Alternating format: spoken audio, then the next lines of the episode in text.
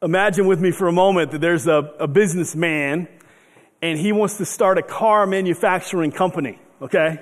He doesn't really know anything about manufacturing cars, building cars, but it's always been a dream, so he just wants to start one. And he's got tons of money. So he goes out and he says, okay, I know I'm going to need some workers, some guys who can do this. Uh, but he doesn't find skilled workers or anything. He just finds like the first 200 guys he can find who seem like nice people. Okay? And he hires these nice people. And then he goes out and he buys all the raw materials that he can think of. He just looks at an automobile and thinks, okay, I need to buy some glass, I need to buy some rubber, I need to buy some, some metal, some aluminum, uh, some petroleum, whatever else. I just, I gotta have all the raw materials. And he gets them all. He has all the raw materials that you need for a vehicle. He has that. So he has his 200 workers who don't know anything about cars. He has all the raw materials that you need to make, build a car. And he just gives this stuff to these guys. He says, all right, work hard, and I can't wait to see the car that you can build.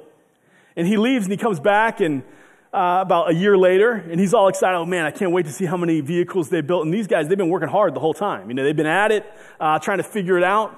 And he comes back, and how many cars do you think they built? Zero. None. They don't know how to build a car. There's no, there's no model. There's no blueprint. There's, there's nothing. They're just, they just got raw materials, and somehow they got to turn those materials into a car. You know, one of the things I love about God is he doesn't just give us a mission and then say, hey, you know, have at it. You know, we'll see what happens. You know, go make disciples, but I don't, you know, you're on your own to figure out what a disciple is or how to do that. No, what does Jesus do? He models for us how he made disciples. It's not just, hey, go make disciples, share Jesus, impact people. It's Jesus modeled for us how he did it. So we have a blueprint. We, we have something we can look at, a model that we can follow. You know, during this series, our kind of Thanksgiving series, we're just kind of asking the key questions. Well, we're, we're looking at five key questions as a church that we just want to be intentional about asking one another in order to spur our growth and our maturity in Jesus Christ. As we looked at last week, hey, once you're saved, you all start off as spiritual infants, right? But God doesn't want to leave us as spiritual infants. He wants us to grow into maturity. And so the first question that we asked is, how are you being changed by Jesus? This week, we're going to ask a second question. And that question is, hey, who's discipling you and who are you discipling? Right? Who are you discipling? Who are you pouring into to see them take the next step in maturity? We saw Jesus do that with his disciples. So how are we doing it? Uh, in order to kind of walk through this with you, I want to take you back to the four chairs of discipleship. It's been a little bit since we've gone over this as a church, and for some of you it might be new, but we just want to go through the four chairs of discipleship while we're thinking through the question, who's discipling me and who am I discipling? All right, let's go ahead and get started. John chapter 1, verses 35 and through 39. That's where we'll begin. John 1, 35 through 39. John writes, The next day, again, John was standing with two of his disciples. And he looked at Jesus as he walked by and said, Behold the Lamb of God. The two disciples heard him say this and they followed Jesus. Jesus turned and saw them following and said to them, What are you seeking? And they said to him, Rabbi, which means teacher, where are you staying? He said to them, Come and you will see.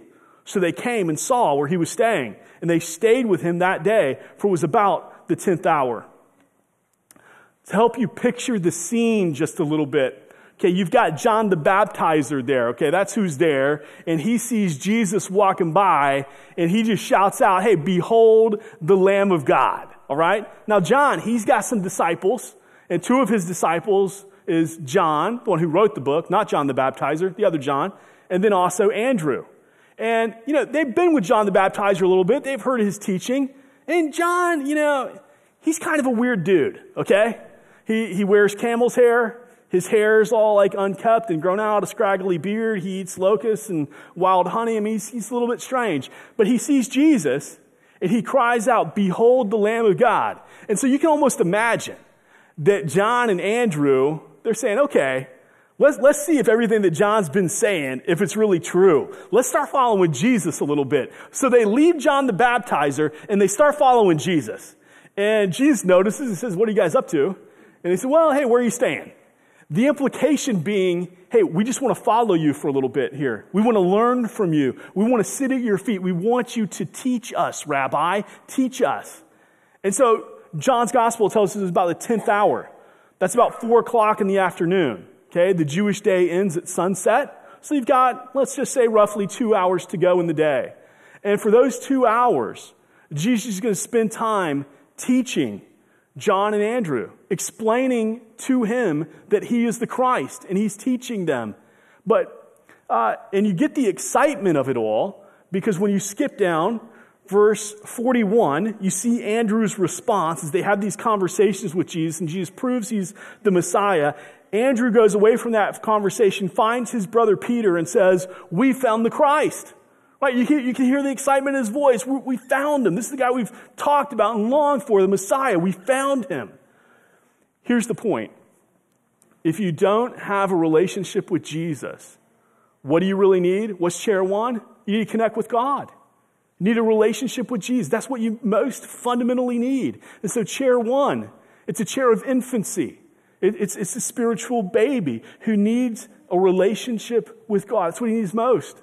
And see, some of us, sometimes we can look at the world who desperately needs a relationship with Jesus, and we can be frustrated because the world's value system is messed up. The world's morality is all out of whack. I mean, we look at how they live their lives and what they prioritize and everything. We say, oh, what, oh, we just, you got to do things differently. Listen, what people most need who don't have a relationship with Jesus is not a better morality, is not a new value system. No, what they most need is a relationship with Jesus because Jesus transforms all that. Understand, chair one is this chair of connection. And when you're engaging with people in this chair or, or, or who are not yet connected to God, you're going to hear them say things like, uh, you know, I think religion is more like a crutch for the weak. You know, I don't, I don't think I really need that. You know, it works for you. That's great, but uh, it's just not my thing. Or, you know, I think there's probably many paths to God. You know, maybe you found one. I, I think I can find my own. Right? You'll hear things like that. But as they enter into a relationship with God, they've connected to God. Now, what do they most need? Well, they need to connect with the family of God. Because Jesus doesn't just say, okay, hey, you know me, we're in a relationship, you're good. No, no, He adopts you into a family. God adopts you into the family. And so now what do you need? You need relationships with the family of God. You need to gather with the family of God. You need to know uh, other believers who, who are living this life just like you. You need to know people and be known by people. And so sometimes we, we, you enter into this chair, it's this chair of spiritual infancy, it's a baby. And so what, what will you sometimes hear there? Well, you know, nature is kind of my church. Um, you know, I'm happy just me alone with Jesus. That's all I really need. That's all I really want. And no, what do you need here? You need to connect with the family of God. The author of Hebrews says, hey, don't neglect gathering together. Some are in the habit of doing it, don't you? Right? You gather with the family of God because you need it. And so people here, they need just to establish this as a priority in their life. Or hey, there's other things that uh, maybe that sounds more appealing, or you know, I've got all these options. Those options sound better. I'd rather just sleep in, or whatever the case may be. You know, when you're in this chair, number one thing you need to do is hey, enter into that relationship with God and then grow and, or, and, then, and then gather with the family of God, to be with the family of God. Chair one is a chair of connection. Um, listen, there's nothing wrong with being a spiritual baby, okay? We all start there. No, nobody just like enters into a relationship with Jesus and they enter right into maturity, right? It doesn't happen. We all start as spiritual infants who need to grow. There's nothing wrong the, the problem comes is when we stay there or we don't have other people who are further along coming alongside of us and say, hey, you can't just be a disconnected member of the family. No, no, no, no, gather. Well, let me teach you what a relationship with Jesus looks like and grounds them in that way. And by the way, just because you're in chair one doesn't mean you can't have impact, okay? Babies, they impact all of us, right? They bring a lot of joy to the family. It's, it's a good thing. You see Andrew. He's just now following Jesus. He's just sat and learned who Jesus was. And what does he do? He runs and tells his brother, Hey, Peter, we found the Christ, right? You can still have impact. But what do you need most? You need that relationship with Jesus, and you need to grow, and you need to connect with the family of God. All right, let's move on. Chair two. Uh, this is a chair of growth. This is for the person who's, they're, they're connected to God, they have a relationship with Jesus, and they're, they've made gathering with the family and being known by the family of God a priority in their lives. What do they need? Let's go back to John chapter 1. This time, verses 43 through 46. It reads The next day, Jesus decided to leave for Galilee. Finding Philip, he said to him, Follow me. Philip, like Andrew and Peter, was from the town of Bethsaida. Philip found Nathanael and told him, We have found the one Moses wrote about in the law and about whom the prophets also wrote, Jesus of Nazareth, the son of Joseph. Nazareth? Can anything good come from there? Nathanael asked. Come and see, said Philip. In John chapter 1, when you go through it, there's this repeated phrase. You see it in verse 29, verse 35, and you see it here in verse 43. It's the next day. Okay, the next day, the next day, the next day. What's happening? Jesus is continuing to going out. Okay, he's on the move. He doesn't just stay still. He's on the move. And on this day, he sees Philip. Philip is from the same town as Andrew and Peter. Some theologians speculate that uh, Andrew and Peter that they might have gone to their friend Philip and told them about Jesus, and, and P- Philip might have had a little pre-knowledge before this conversation with Jesus, because when Jesus calls Philip, it's a different command than when he first started interacting with Andrew and John. He says, Follow me. And, and that literally means to line up behind, okay, to, to learn from, to join me on mission, so to speak. And this is a higher challenge. If you continue reading through the Gospel of John, uh, what you see is Jesus, he takes these guys, he's got some disciples now, and he takes these men to Cana. Cana is Nathanael's hometown. And while in Cana, Jesus performs his first miracle. He turns water into wine, right? It's, it's an exciting thing at this wedding. And so you see the excitement of a relationship with Jesus, the, the, the goodness of it all there. From there, Jesus takes the guys back into Jerusalem. Um, and in Jerusalem, uh, what does Jesus do? Well, he's flipping over the, the tables of the money changers and things like this. And here you see the passion of Jesus, the boldness of God for the purity of who Jesus is and what he's, what he's calling them to in, in a relationship with him. And then in John chapter 3, Jesus has this conversation with Nicodemus at nighttime. Okay, for those of you who are older, this is Nick at Nite on how to get into a relationship with God, okay? It's, he's, he's talking with Nicodemus at nighttime, and he says, Hey, here's what spiritual birth is all about. And here, here's, how, here's what it looks like. Here's how you're born again. And so he has that conversation. After he has that conversation, you get to verse 22. And in verse 22, it simply says Jesus spent time with his disciples. He just kind of hung out with his disciples. And so what's he doing? Throughout all this, he's just simply spending time with these guys. He's modeling for them. He's teaching to them. They're asking questions. Jesus is asking questions of them to help them learn. They're asking questions of Jesus. They're eating together. They're walking together. They're doing life together. What's he doing? He's helping these guys grow. He's not leaving them where they're at. He's helping them grow. Then after 18 months, Jesus takes these guys, and it was all in, in Israel. After 18 months, Jesus makes this statement I must go into Samaria.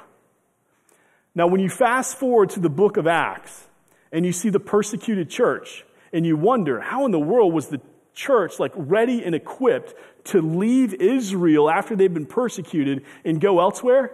It's because Jesus discipled them to be ready, right? So then when the persecution came, they were equipped and they were ready to leave Israel. They were ready to leave Jerusalem because they had been equipped. Because back here, as Jesus is discipling these guys, uh, listen, no good Jew ever went to Samaria.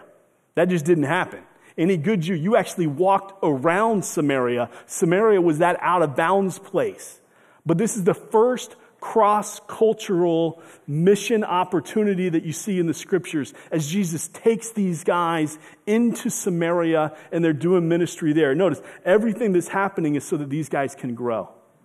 He's equipping these guys to grow. Uh, you remember when Jesus first met Andrew and, and Peter in, in uh, Matthew chapter 4, one of the first things he says is, Follow me and I will make you fishers of men. So the primary step for someone in chair two is growth. What do I really need? I really just need to be grounded in who Jesus is and, who, and, and, and what he's done. That's what I need to learn. I need to learn who I am. It's a chair of growth where you're getting into the Word and you're beginning to understand the Word and you're praying and you're beginning to develop your spiritual gifts and understand what they are. That's what's happening here. That's chair two. It's a chair of growth. And Uh, those of you who are parents, you know how exciting growth can be, right? Because when your child is a, a baby and they don't know how to feed themselves, it's really exciting when they begin to grow.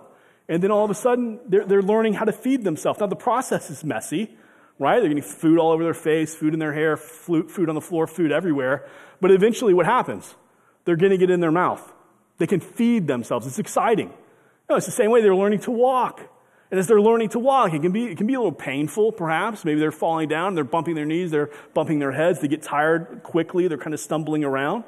But the next thing you know, what happens? They're running everywhere. It's, it's exciting to use the bathroom, right? You no longer need diapers and wipes and all this kind of stuff. All of a sudden, hey, they can go by themselves, they can clean up after themselves. It's an exciting thing. Growth is exciting. And that's what's happening here. It's this chair of childhood where growth is beginning to happen.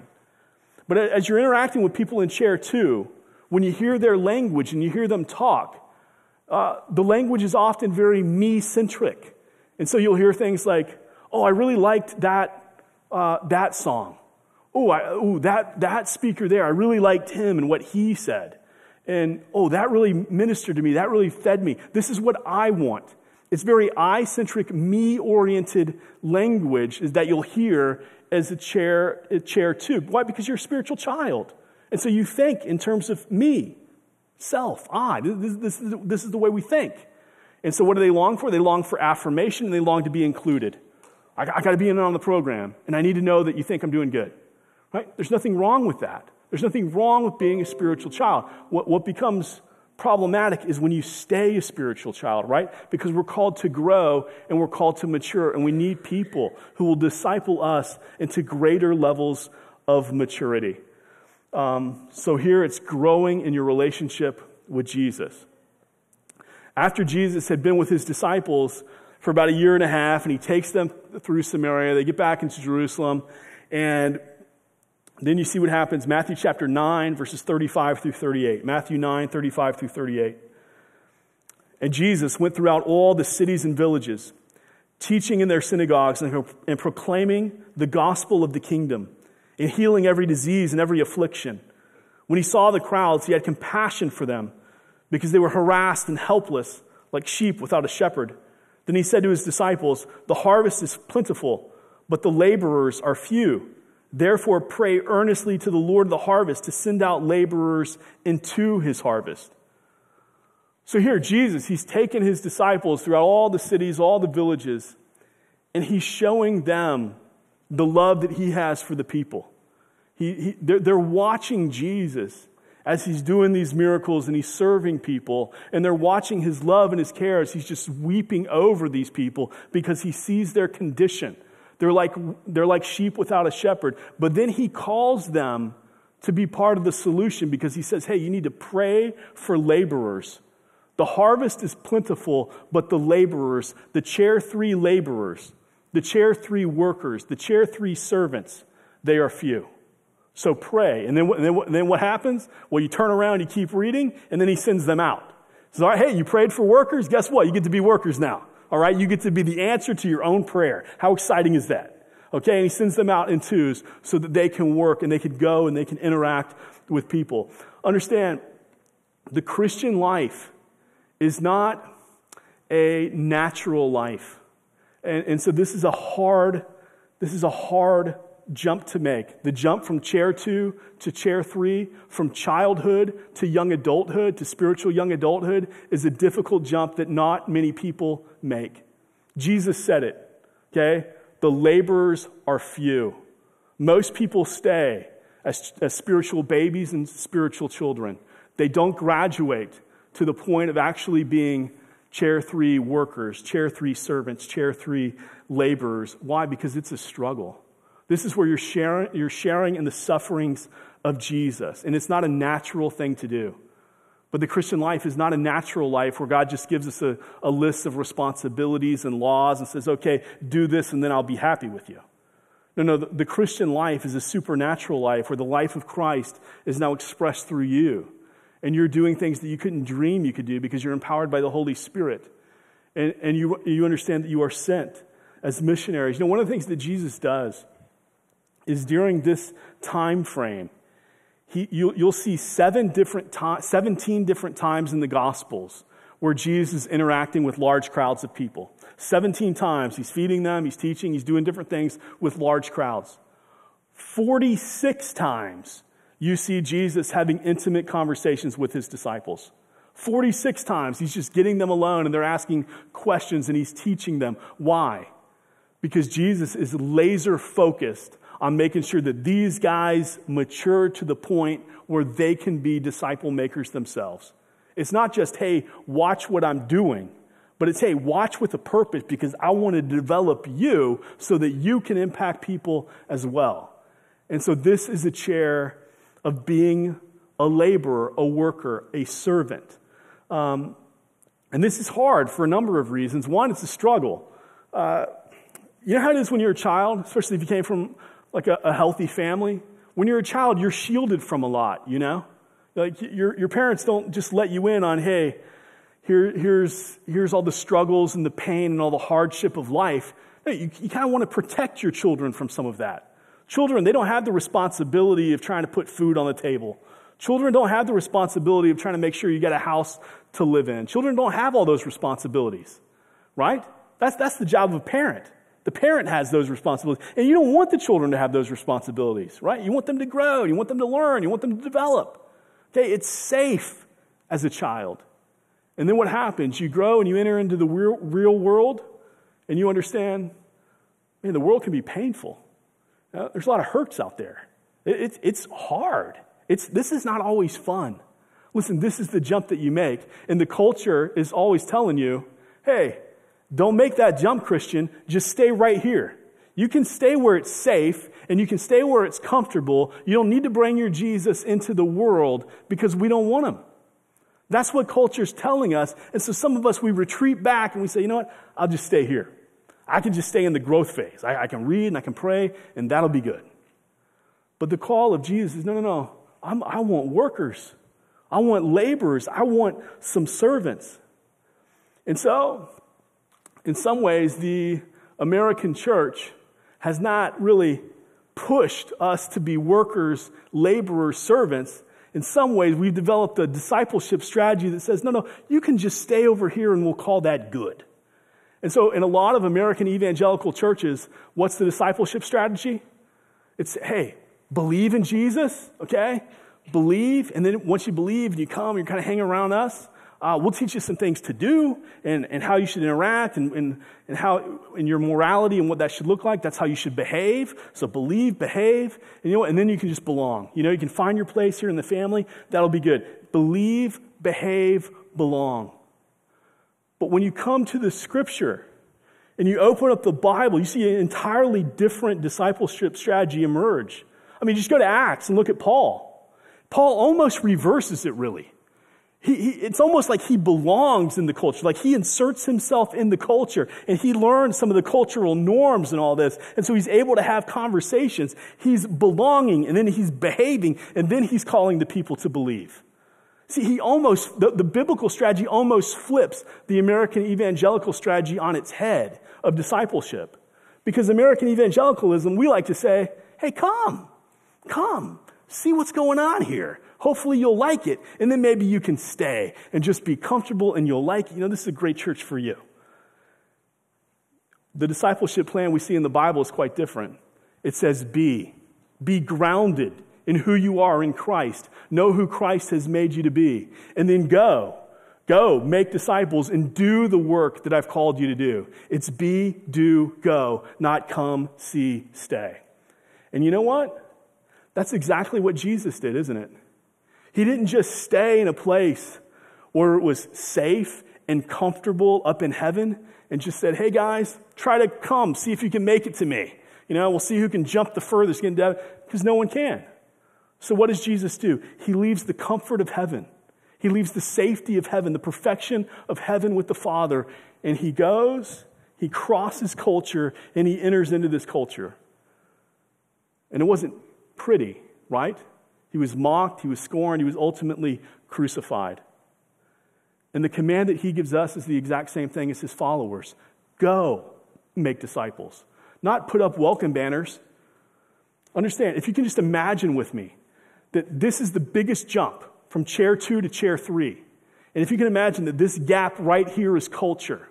And the reason why this jump is so hard to make is because it's at this point where you're crossing into culture to be a servant, to be a worker, to be a laborer. And so th- this is the hardest jump to make. And we, we sometimes want to say, when we talk about serving, uh, the way sometimes the American evangelical church seems to think of serving is, hey, find a ministry at the church building that you can plug into and just and do that. That's serving. Listen, that's good. Uh, I'm not saying that's not good. Like we need people to do that, but that's like a child doing their chores, right? Why do you give chores to a child? So that they can mature, so that they can grow, so that they can be prepared for the real world, right? This here in the church building, that's where we do it in a safe place, in a comfortable place, where we're with the family, we're interacting with the family. So if we mess up, ah, people have grace, hopefully, right? You know, we, we, we pray for one another, we encourage each other, right? It should be a place of safety. But we're developing and we're learning what our spiritual gifts are so that we can cross the cultural divide and that we can actually go where we live, work, study, and play and engage people in culture just like Jesus did. Jesus doesn't just throw up welcome banners and say, Come here, because then what are you asking? You're asking the culture to cross the cultural divide. We're saying, hey, we want you, culture, to leave where it's comfortable, to leave where it's safe for you, and we want you to cross the cultural divide and come over here where it's comfortable and safe for us. That's, that's the attractional come, come mindset. But the command Jesus gives is quite opposite. He's go. Be workers, be laborers, meet them where it's comfortable for them. Meet them on their terms, and you share Jesus with them. And then once they believe, then you get them to the church building, right? Disciple them to a place where they believe, then get them to the church building, because then they're a part of the family. Uh, understand when you're in chair three, what you need most is endurance. I mean, once, once you enter into this chair and you become an intentional worker, where I, I, I view my job intentionally. I want, I want to make disciples where I work. I'm, I'm going to see how I can have conversation, what doors open, but when they open, I'm ready. And when I look at my neighborhood, I'm, I'm, I'm thinking, okay, how can I take advantage of whatever opportunities are going on in my neighborhood because I want to be intentional there.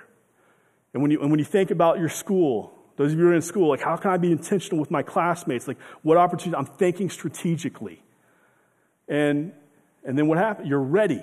You're ready to have those conversations, but you're doing it here in the context of the culture, not just saying, hey, come to where I am. And what happens when you do it in the context of culture is you'll have some battle wins because you're not always going to be received well. And you're entering into other people's pain and other people's messes. Because, listen, they've lived a life without Christ. And so their priorities have been different. They've been out of whack. And they've made choices that, hey, if they could take him back, I'm sure they would. Just like we've all made choices that if we could take him back, we would. But now we're entering into that. And sometimes you're looking and you say, I'm trying, and I don't feel like I'm making any difference. See, this is a chair of endurance. Just as Jesus endured the cross, we endure our present circumstances, present sufferings. This is a chair where you're denying yourself. You're taking up your cross and you're following Jesus. I'm belaboring this chair because this is the hardest jump to make. Okay, it's a difficult jump to make. And when you're in this chair, what happens? Your language shifts. It's no longer about what I like and what I want and how I feel appreciated. Now it's all about others. It's like you're talking about your neighbors and you're talking about your coworkers. You're talking about different stuff. And how can we how can we uh, minister to more people? How can we disciple more people? Like, what's our plan? How are we going to engage culture this way? Your your language shifts. I can tell you, one of the guys who discipled me, his name was Howard Hendricks. And at his funeral, his son told this story about how uh, their church family was going through a, a pastoral transition. And during that period of time, they had different guys come up and, and speak. And, uh, and his son said, You know what? These guys, I'm sure they were phenomenally gifted, but I just don't think any of them really had the gift of public speaking. And so it was really painful for several weeks as they're just going through this transition. He says, But as this is happening, you're trying to follow these guys. He's like, they're all over the map. They're not making points. It's really, it's really difficult. It's really a challenge. And they're just not engaging. He says, and I look over at my dad, and he's just like furiously taking notes. And I'm looking at him I'm thinking, how are you getting anything from this? Like, I, I can't even barely follow the guy. Like, how are you getting this many notes from what this guy's saying? And so we asked him that question on their drive home. And Howard Hendricks told him, he says, listen, every time God's word is open, God has prepared a feast for me. It doesn't matter who's serving it, I'm going to eat. You see the point? When you're here, you know how to feed yourself. He said, I don't care. I don't care who's serving me the meal. I'm eating. Right? That's, that's, a, that's maturity. That's where you say, hey, I can feed myself. This is, I'm past what we looked at last week. I'm past the I'm of Apollos and I'm of Paul and I'm of Peter. I'm past all this. I'm not, I'm not critiquing. I'm not playing those games. I am going to feast on God's word because I'm able to feed myself. This is a chair of maturity, but it's, it's a chair of endurance. It's a chair where you're living life in culture. It's a chair where you seek to serve people, where you live, work, study, and play. Let's get to chair four. It's John 15, 1 through 8. John 15, 1 through 8. John writes, I am the true vine, and my Father is the vine dresser. Every branch in me that does not bear fruit, he takes away. And every branch that does bear fruit, he prunes, that it may bear more fruit. Already you are clean because of the word that I have spoken to you. Abide in me, and I in you. As the branch cannot bear fruit by itself unless it abides in the vine, neither can you unless you abide in me. I am the vine, you are the branches. Whoever abides in me and I in him, he it is that bears much fruit. For apart from me, you can do nothing. If anyone does not abide in me, he is thrown away like a branch and withers, and the branches are gathered, thrown into the fire, and burned. If you abide in me, and my words abide in you, ask whatever you wish, and it will be done for you. By this my Father is glorified, that you bear much fruit, and so prove to be my disciples. I don't have time to exegete the whole passage, but what I want you to see, a theme in here, is Jesus as he's explaining this to, to his disciples. Did you, did you hear the fruit reference? At first, it's no fruit, right? You're not connected to me, there's no fruit. You begin a relationship with me, you connect with God, the family of God, what happens? There's fruit. And then as you're growing, what happens? Jesus is some pruning. He's, he's trimming away the bad stuff. You're, you're becoming, he's changing you to look more like him. As he's changing you to look more like him, what happens?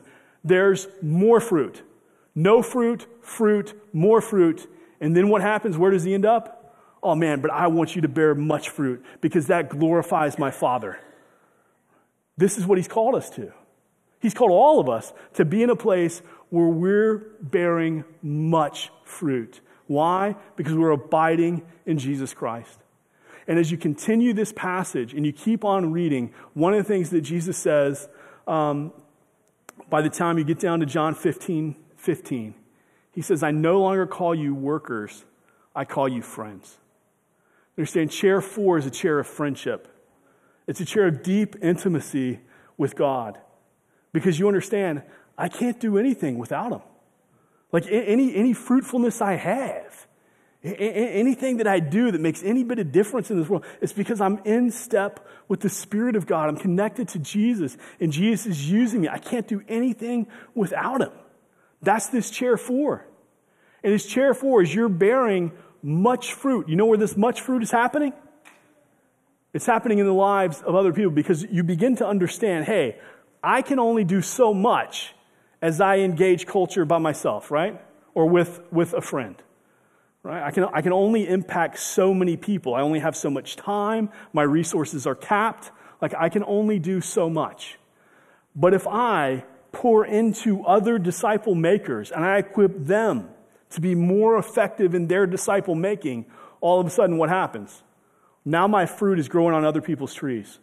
And I can look and I can say, oh man, look at how they're impacting people for Jesus. And I know that I had a little bit of part of that because I poured into them and I equipped them, and now I'm seeing them flourish. Right? We do this in all different areas of life, don't we? I mean, if, if you, you help someone at work to become a better worker, at school, you know, you tutor somebody, all the, you're always, this is natural for life. But this is what he's calling us to do hey, I want to, I want, you, I want to use you to equip others to be more effective at, at their making disciples. This is a chair of intentionality. This is the chair of multiplication, when all of a sudden you can look back and wow, there's all these disciple makers that I had a part in equipping and working with and developing. And so, chair four, it looks back at all the other levels saying, you know what, I'm going to pour into this chair one person. I'm going to encourage them. I'm going to celebrate with them. And it's so good that you now have a relationship with Jesus. Oh, you got to come. You got to get to know the family of God so that you can be known by them and you can know them. This is an exciting place to be, but then you're going to grow. And we want you to grow. And then you're reaching into the chair per, two person. You're saying, I want you to be grounded in the scriptures. I, I want you to know the doctrines of the faith because I want you to know who God is, what He's done, and who He says you are. So that you're no longer defined by your feelings. You're not defined by what the world says about you, but you're defined by what Jesus says about you. And so they're intentionally encouraging and reaching back. And then, hey, you're, you're developing your spiritual gifts and you're, and you're, you're doing things in the church building to learn, hey, this is what your passions are. So you're asking questions. Hey, what was it like when you were serving there? What did you like? What was hard? Where did you see God work? Where did you just feel this desperation just to ask God to show up? And you're having those conversations, you're asking those questions. And then you're reaching into the chair three person. And the person who feels like, man, I want to throw in the towel. I'm trying to engage with culture. I'm, I'm, I'm trying to be in step with Jesus, but it feels like I'm just receiving a whole lot of pain that you know, everyone's just kind of rejecting. And I, I, I take it personally. And this person's saying, no, no, no, no, no. They're not rejecting you, they're rejecting Jesus. Hang in there. It's worth it. It's worth it. Hang in there. You're sharing in the sufferings of Christ. It's a beautiful thing. Hang in there. And then when you're here, it's this recognition Jesus, I can't do anything without you. Like, you have everything I need for life and ministry. I simply need to abide in you. And it's a deep uh, relational chair of friendship. There's a wide gulf between chair two and chair three. Chairs one and two are lived in the safety of a church building. Chairs three and four are primarily lived in the wildness of culture, where you're intentionally investing in people's lives. Uh, one of the things that I find incredibly exciting about living in a post Christian world is looking back at a pre Christian world in the Gospels. You see the difference that these guys' lives made, right? I mean, you're the salt of the earth, the Bible says. Now, no one just keeps salt in a shaker, you know? I mean, uh, that's like staying over here. If you just keep salt in a shaker, it'd be really weird, you know, if, if you go to some fast food restaurant and you see people just unscrew the salt shaker and dip their fries into the salt. Like, that would be odd, right? No, no, you're shaking it out. You're pouring it. That's, that's what we're doing. We're being poured out. Light in a church building, right? I mean, you, you see it. It's, it's noticeable. It's good. But light in the darkness of culture, it really illuminates. It shines that much brighter. I'm so thankful. I mean, incredibly thankful that God has handpicked me and He's handpicked you at this time in our culture to be disciple makers who will engage our culture where we live, work, study, and play, and that we will reach back and intentionally pour into others in the church family and disciple them, uh, those future disciple makers as well. That's chair four. We're just intentional about discipling future disciple makers. Um, you know, you don't grow alone. Last week, the question was, uh, how are you being changed by Jesus? Jesus changes us, right? One of the ways he changes us is God the Father adopts us into the family, the family of God. So it's people coming alongside of us, encouraging us, spurring us on to love and to good deeds, to be the church who he's called us to be. We don't grow alone. And so this question becomes hey, who's discipling me? And who am I discipling? And as you're discipling people, you're going to people in chair one. And throughout all of this, I want you to see that Jesus covers it all because you're speaking Jesus to these people. What do you, you need relationship with Jesus? I'm calling you to relationship with Jesus and to the family of God. Speaking Jesus to people in chair one. And then in chair two, I'm speaking Jesus to you because I want you to know who you are in Christ. I want you to know what Christ says about you. I want you to know your identity. I want you to know who He is and what He's done. I'm speaking Jesus to you. And then in chair three, I want you to live the life that Jesus lived. I'm speaking Jesus to you. He was, he's the ultimate example. Just as he took up his cross and laid down his life, so you deny yourself and you take up your Christ. You're speaking Jesus to people. And then in chair four, Jesus, you have everything I need for life and ministry. Unless I'm abiding in you, it's all nothing. You're speaking Jesus to be, Jesus covers it all. Let's pray. Heavenly Father, God, I thank you so much that you don't just call us into relationship and then say we're good. God, but you grow us from spiritual babies to spiritual children to spiritual young adults and to spiritual adults who are mature, confident in our relationship with you because there's this deep abiding. May we be a church who disciples people in such a way that they reach that stage where you say, Hey, I no longer call you worker, I call you friend. Lord, we long to be faithful friends. We need your help to do that, so we ask this by the grace of your Spirit, or the, the, the, the power of your Spirit and the grace of your Son, Jesus Christ. Amen.